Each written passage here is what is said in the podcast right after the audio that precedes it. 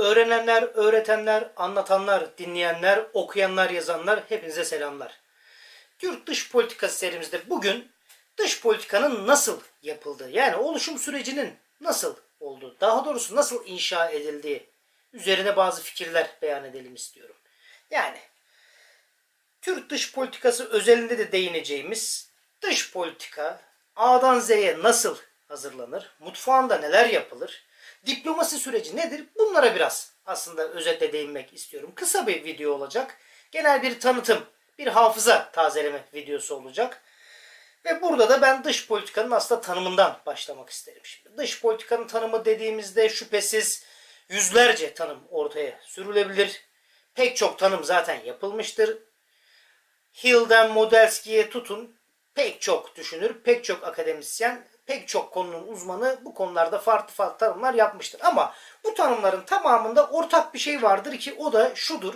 Bir, dış politika ulusal çıkarları ya da genel anlamıyla çıkarları, ülke çıkarlarını koruyabilmek adına diğer ülkelere yönelik olarak devletler tarafından yürütülen resmi ilişkiler bütündür der. Bugün baktığımızda dış politika sadece devlet aktörleri tarafından yürütülmemektedir. Tabii ki devlet dışı aktörler de sürece dahil olmaktadır ama politikanın oluşumu devlet tarafından belirlenmektedir. Bunu neden söylüyoruz? Burada demek ki bir devlete değinmek gerekecek, bir ulusal çıkara değinmek gerekecek, bir de diğer ülkelere yönelik faaliyetler bütününe değinmek gerekecek. İşte bu diğer devletlere yönelik faaliyetler bütünü dediğimizde tabii ki ilk akla gelen şey işin diplomasi dediğimiz kısmıdır. Yani barış döneminde özellikle yürütülen bütün o faaliyetler bütününe diplomasi denilmektedir. Ki Henry Kissinger'ın Diplomasi adlı kitabı da bir büyük eser olarak bu konuyu uzun uzun aslında örneklerle canlı şekilde anlatmaktadır. İşin devlet kısmı dediğimizde bu apayrı bir konu olarak detaylıca eğilmemiz gereken bir husus. Bir de ulusal çıkarlar kısmı var. Ulusal çıkarlar, hatırlarsanız bir önceki videoda hayati çıkarlar diye bir kavramdan bahsetmiştim. Ulusal çıkarlar demiştim. Türkiye açısından hayati çıkarlar diye bir yanlış ifade kullandığımı beyan etmiştim. Burada tabii Profesör Doktor Hüseyin Bağcı'ya bir atıfta bulunmak gerekecek. Zira kendisinin bir mülakatta bahsettiği bir husustu bu. Eğer Türkiye gibi orta büyüklükte bir devletseniz sizin ulusal çıkarlarınız olur ve ulusal çıkarlarınızı korumaya gayret edersiniz. Amerika Birleşik Devletleri gibi bir süper güçseniz işte o zaman hayati çıkarlarınız söz konusudur ve hayati çıkarlarınızı koruma güdüsü içinde olursunuz. Ulusal çıkarları yalnızca ülke sınırları ve bölgesel aktörlerle sınırlandırıp küresel dinamiklere de uyum sağlama yönünde bir faaliyetler bütün içerisinde değerlendirirken hayati çıkarlarda o küresel faaliyetleri bizzat inşa eden, bizzat değiştiren, bizzat yöneten bir güç olarak aslında siz varsınızdır. Ve nitekim Amerika Birleşik Devletleri Carter doktrini esnasında da bu ulusal çıkarlardan ziyade hayati çıkarların ne anlama geldiğini uzun uzun anlatmıştır. Başka bir videonun konusu. Şimdi burada dış politika yapımına baktığımız zaman aslında uluslararası ilişkilerin temelinde de olan teorilerden bahsetmek lazım. Hep teori derken ne deriz biz? Teoriler aslında birer lenstir. Bazı varsayımlar çerçevesinde sizin uluslararası ilişkilerdeki olayları anlayabilmeniz ve anlatabilmeniz için o varsayımlar üzerine inşa ettiğiniz açıklamalar bütündür aslında. Dış politika söz konusu olduğunda da zaten ayrı ayrı teoriler mevcut. Dış politikaya nasıl bakılması gerektiği yönündeki teoriler mevcut. Bunlara da yeri geldikçe değinmekte fayda var. Ama standart olarak o realizm, yani grand teorisi denilen ana temel teorilerde, geleneksel teorilerde gerçekçilik akımıyla beraber başlayan husus dış politikanın içine girmeyi pek tercih etmez. Onun yerine der ki dış politikanın yapımı bir kara kutudur. O kara kutunun içinde bir mekanizma çalışır. Bu mekanizmanın nasıl çalıştığı bizim ilgi alanımızda değildir. Ama sonuçta bir karar çıktısı bütün vardır ve biz karar çıktılarına bakaraktan yorumlar yaparız. İşte bizim bugün yapacağımız şey karar çıktılarının o nasıl oluştuğu, o kara kutunun içinde neler döndüğü, buna bakabilmek. Şimdi düşünün, Türkiye Cumhuriyeti Devleti'nin siyasi bir karar alıcısınız. Başbakansınız, cumhurbaşkanısınız, dışişleri bakanısınız ve dış politikayı yürütme göreviniz var. nasıl yapacaksınız? Şüphesiz burada elinizde bütün devletlerde olduğu gibi bir Dışişleri Bakanlığı, yani bir hariciye yapısı var. Bu hariciye yapısı size dış politikaya ilişkin esasları, gelenekleri, kurumsal refleksleri, öncelikleri, ulusal çıkarları ve geçmiş uygulamaları bir hafıza olarak uzun uzun anlatır ve eylem bütünlüğünün ne olmasını gerektiği hususundaki stratejilerin arka planlarının bilgisini verir. O hariciyenin görevi siyasi karar alıcı olarak sizlerin belirlediği dış politikanın yürütülmesini sağlamaktır ve size gerekli bilgi akışını sunmaktır. Diğer devlet kurumları bu işin içine dahil olur. Bunu kurumlar kısmında ayrıca detaylandıralım. Ama dış politikanın o ulusal çıkarları veya hayati çıkarları koruma konusundaki getirdiği hassasiyet şudur.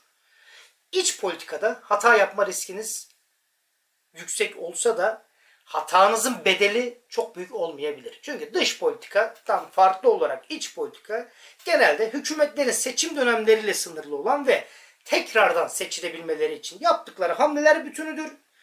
Oy veren vatandaşların gönlünü kazanma, ikna etme ya da gönlünü çelme yönündeki hareketler noktasında kısa vadeli çıkarlara odaklanabilir. Ama dış politikada maalesef böyle bir durum olmaz. Yani dış politika uzun vadeli, uzun soluklu çıkarların çok iyi hesaplanmış hareketler bütünü içerisinde oluşturulma şeklidir. Hatta bununla ilgili Demirel yüksek bir sanat, yüksek bir bilimdir der dış politikanın oluşturulması için. Ve burada da işte diplomatlar devreye girer. Şimdi, ulusal çıkarlar hata yapma şansı yok diyoruz ama bu orta büyüklükteki devletler için, yani Türkiye gibi ülkeler için hata yapma şansı yok demek daha doğru olacaktır. Hele hele Türkiye gibi oturduğunuz coğrafya bu kadar riskli, bu kadar çetrefilliyken asla hata yapamazsın. Çünkü bedeli büyük olur.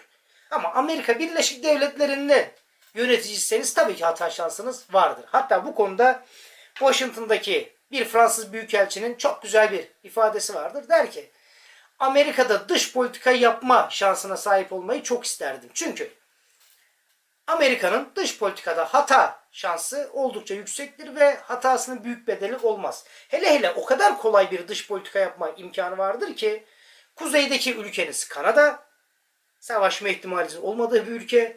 Güneydeki komşunuz Meksika, doğunuzda balık var, batınızda balık var. Hal böyleyken burada dış politika yürütmek tabii ki çok kolaydır. Ama Türkiye gibi bir yeri düşünün. Resmen bir cenderenin içindesiniz. Her hamlenizi çok akıllıca hesaplamanız, bütün uzun vadeli sonuçlarını dikkate almanız gerekir. Peki bu dikkate alma kısmını, bu hesaplama kısmını nasıl yaparız derseniz orada işte bazı dinamikler devreye girer. Ben burada hep şu konunun altını çizerim. O neoklasik realizminde öngördüğü uluslararası sistemsel değişkenler, parametreler nelerdir? Bunlar sizin hem liderinizin hem devletinizin karar mekanizmasını sınırlandıran şeylerdir. Ya da olanaklar sunan şeylerdir. Yani çift kutuplu bir dünyada bir kutbun üyesi misiniz? Çok fazla güç merkezinin dağınık bir şekilde yer aldığı bir düzende bir aktör müsünüz? Yani o sistem size neleri dayatıyor? Bunu bilirseniz kararlarınızı verirken buna göre davranırsınız. Bölgesel gelişmelerin size neyi dayatmış vaziyette? Yani siz coğrafi olarak çatışmaların olmadığı sakin bir bölgede misiniz? Yoksa her hareketinizde başka bir çatışmanın tetiklenebileceği riskli bir bölgede misiniz? Geleneksel dış politikanızda sizin tarihi düşmanlıklarınız ya da tarihi ittifaklarınızdan kaynaklı bazı yükümlülükleriniz var. Bunları da bir kenara koydunuz. Geldiniz iç politikaya. İç politik durumunuz nasıl? Yani siz iç politikada kaotik bir atmosferin içerisinde siyaset yapmaya çalışan bir parti misiniz? Siz iç politikada çok rahat karar alabilen, sorgulanmayan bir tek parti iktidarı mısınız? Bunların hepsi sizi ciddi anlamda etkiler. Kaynaklarınız nedir? Bunlar etkiler ve hepsinden önemlisi güçlü bir ordunuz var mı? Yok mu? Ordu savaş döneminin aktörüdür. Evet, ama ordu barış döneminin garantisini sağlayan aktördür aynı zamanda. Yani sizin güçlü bir ordunuz, sağlam bir askeri kapasiteniz varsa Barış döneminde de diplomasiyi yürütürken eliniz güçlü olur ve zorlayıcı diplomasi denilen aşamaya gelindiğinde o zaman çok daha rahat kararlar, çok daha sağlam, ayakları yere basan kararları alma şansınız olur. Burada bu üç dinamiği göze aldıktan sonra bir de diğer parametrelere bakmak lazım. James Rosenau bu konuda dış politik analizi yaparken ön teori, pre-teori diye bir husus ortaya atmıştır ve orada da bu değişkenleri inceler. Ama biz bu değişkenleri, bu parametreleri teker teker ele alalım istiyorum. Yani dış politika yapımının, yani o mutfağın içerisindeki aktörlerden biri kimdir? Liderler. Tabii ki dış politika lidersiz olmaz. Lider dış politikanın karar alışında, karar alma mekanizmasında en etkili unsurlardan biridir. Ülkelerin durumuna göre bazen en etkili ya da tek unsur bile olabilir. Ve bir liderin karakteri nasıldır? Hayatındaki arka plan ne şekilde yapılanmıştır? Çevresindeki insanlar ne tür insanlardır? Bunların tamamı aslında o liderin karar mekanizmasını etkiler. Liderin karar mekanizması da dış politikanın yönetimini etkiler. Bu konuda bazı teorilerden, bazı modellerden bahsetmek gerekir. Yani lidere odaklanan yaklaşımlar, dış politikanın yönetilmesinde liderin yeri nedir sorusuna odaklanan yaklaşımlar. Bunlar genelde politik psikoloji çerçevesinde şekillenmiş. Yani liderin psikolojik, siyasi arka planını dikkate alaraktan onun kalıplarına girmeye çalışan, onun ayakkabısıyla yürümeye çalışan ve bu çerçevede onun karar mekanizmasını çözmeye çalışan yaklaşımlardır. Burada son zamanlarda çokça çalışılan, aslında ta 1947'lerde başlayan, yani Nathan Hill, Alexander George ile başlamış çalışmalar vardır. Bu çalışmalar ekseninde ortaya çıkan, hatta Margaret Herman'ın da ciddi çalışmalarla desteklediği, yeni bir açılım getirdiği Operational Code Analysis and Leadership Trait Analysis, yani operasyonel kod analizi ve liderlik karakter tahlili dediğimiz iki analiz yöntemi var. Bunlar liderin felsefi dünyasına, inanç dünyasına adım atmak için belli sorular soraraktan, belli bir sayısal metrik sistem kullanaraktan, bazı istatistiki yöntemlerden faydalanarak bir liderin karar mekanizmasını deşifre etmeye çalışan yaklaşımlardır. Uzun uzun girmeyeceğim. Belki başka bir videoda bunlara değinebiliriz ya da hususi bir teoriler videosu yaparsak orada detaylıca inceleriz. Ama lidere dair yapılan çalışmalarda bunlar dikkate alınmaktadır. Bir diğeri devlet.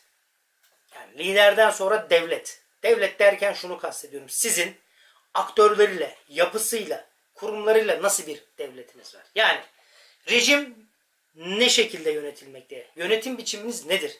Bir diktatörlük müsünüz? Totaliter bir rejime mi sahipsiniz? Otoriter bir yönetiminiz mi var? Demokrasiyle mi yönetiliyorsunuz? Bir monarşide misiniz? Yoksa cumhuriyetle mi yönetiliyorsunuz? Bunların tamamı aslında sizin dış politika yönetiminizi de temelden etkileyen şeylerdir. Çünkü bütün yasal mevzuatınız, bütün görev dağılımınız ve bütün bakış açınız bunlarla şekillenir. Artı bu rejimin içerisinde hükümetinizin biçimi nedir? Yani güçlü bir parlamentonuz var mı? Hükümet söz sahibi mi? Yoksa bir tek adam rejiminde kararlar tek bir lider tarafından alınıp diğer aktörler tarafından uygulanan bir sistem mi devam etmekte? Hükümetinizin türü nedir? Yani tek başına bir partinin iktidarının olduğu bir hükümet mi? Yoksa farklı farklı partilerden oluşan, rakip partilerin oluşturduğu bir koalisyon hükümeti mi?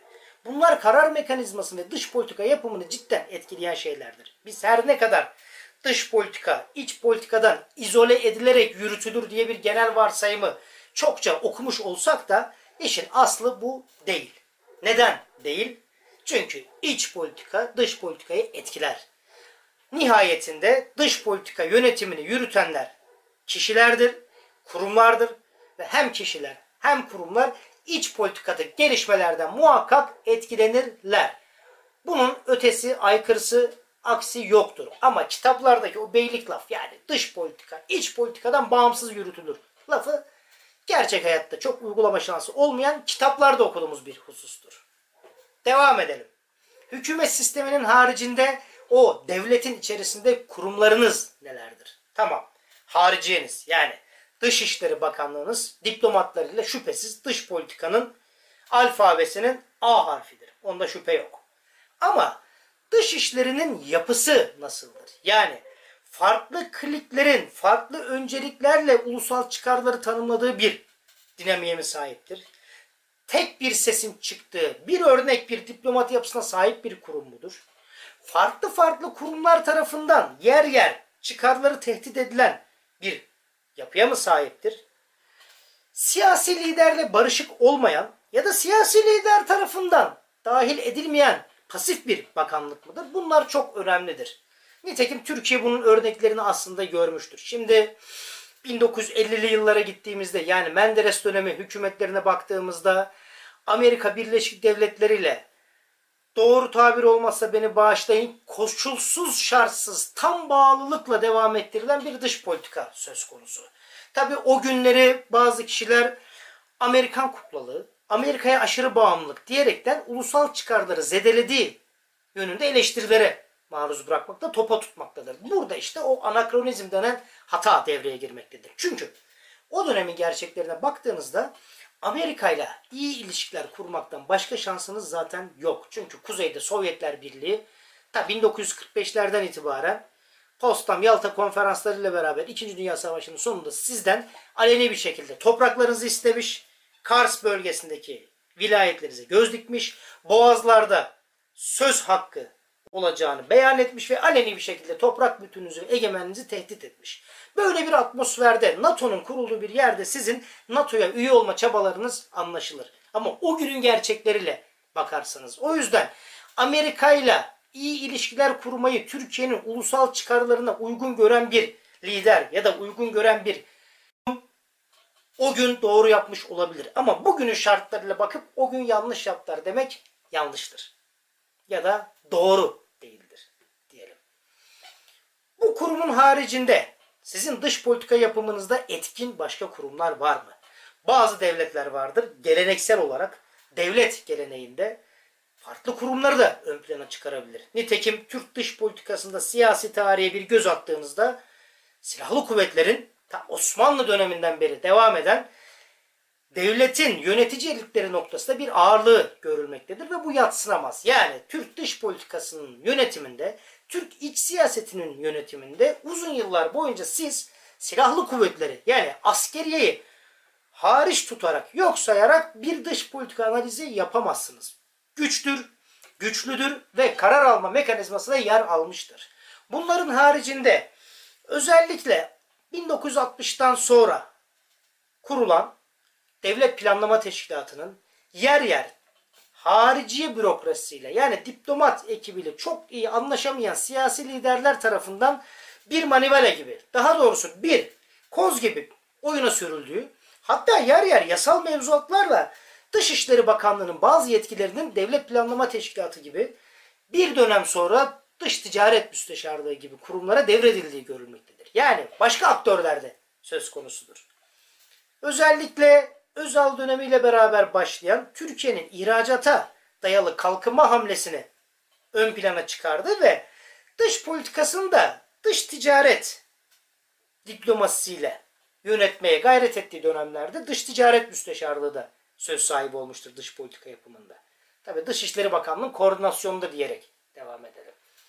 Bunların haricinde Milli İstihbarat Teşkilatınız size A'dan Z'ye bütün bilgiyi sunan, stratejilerinize temel oluşturacak bütün kaynak verileri sunan aktif bir istihbarat teşkilatınız varsa sizin dış politika yapımınızda daha farklı olacaktır. Bu kurumların yapısını da bir kenara koyalım ama bununla ilgili iki teoriden bahsedelim, öyle devam edelim.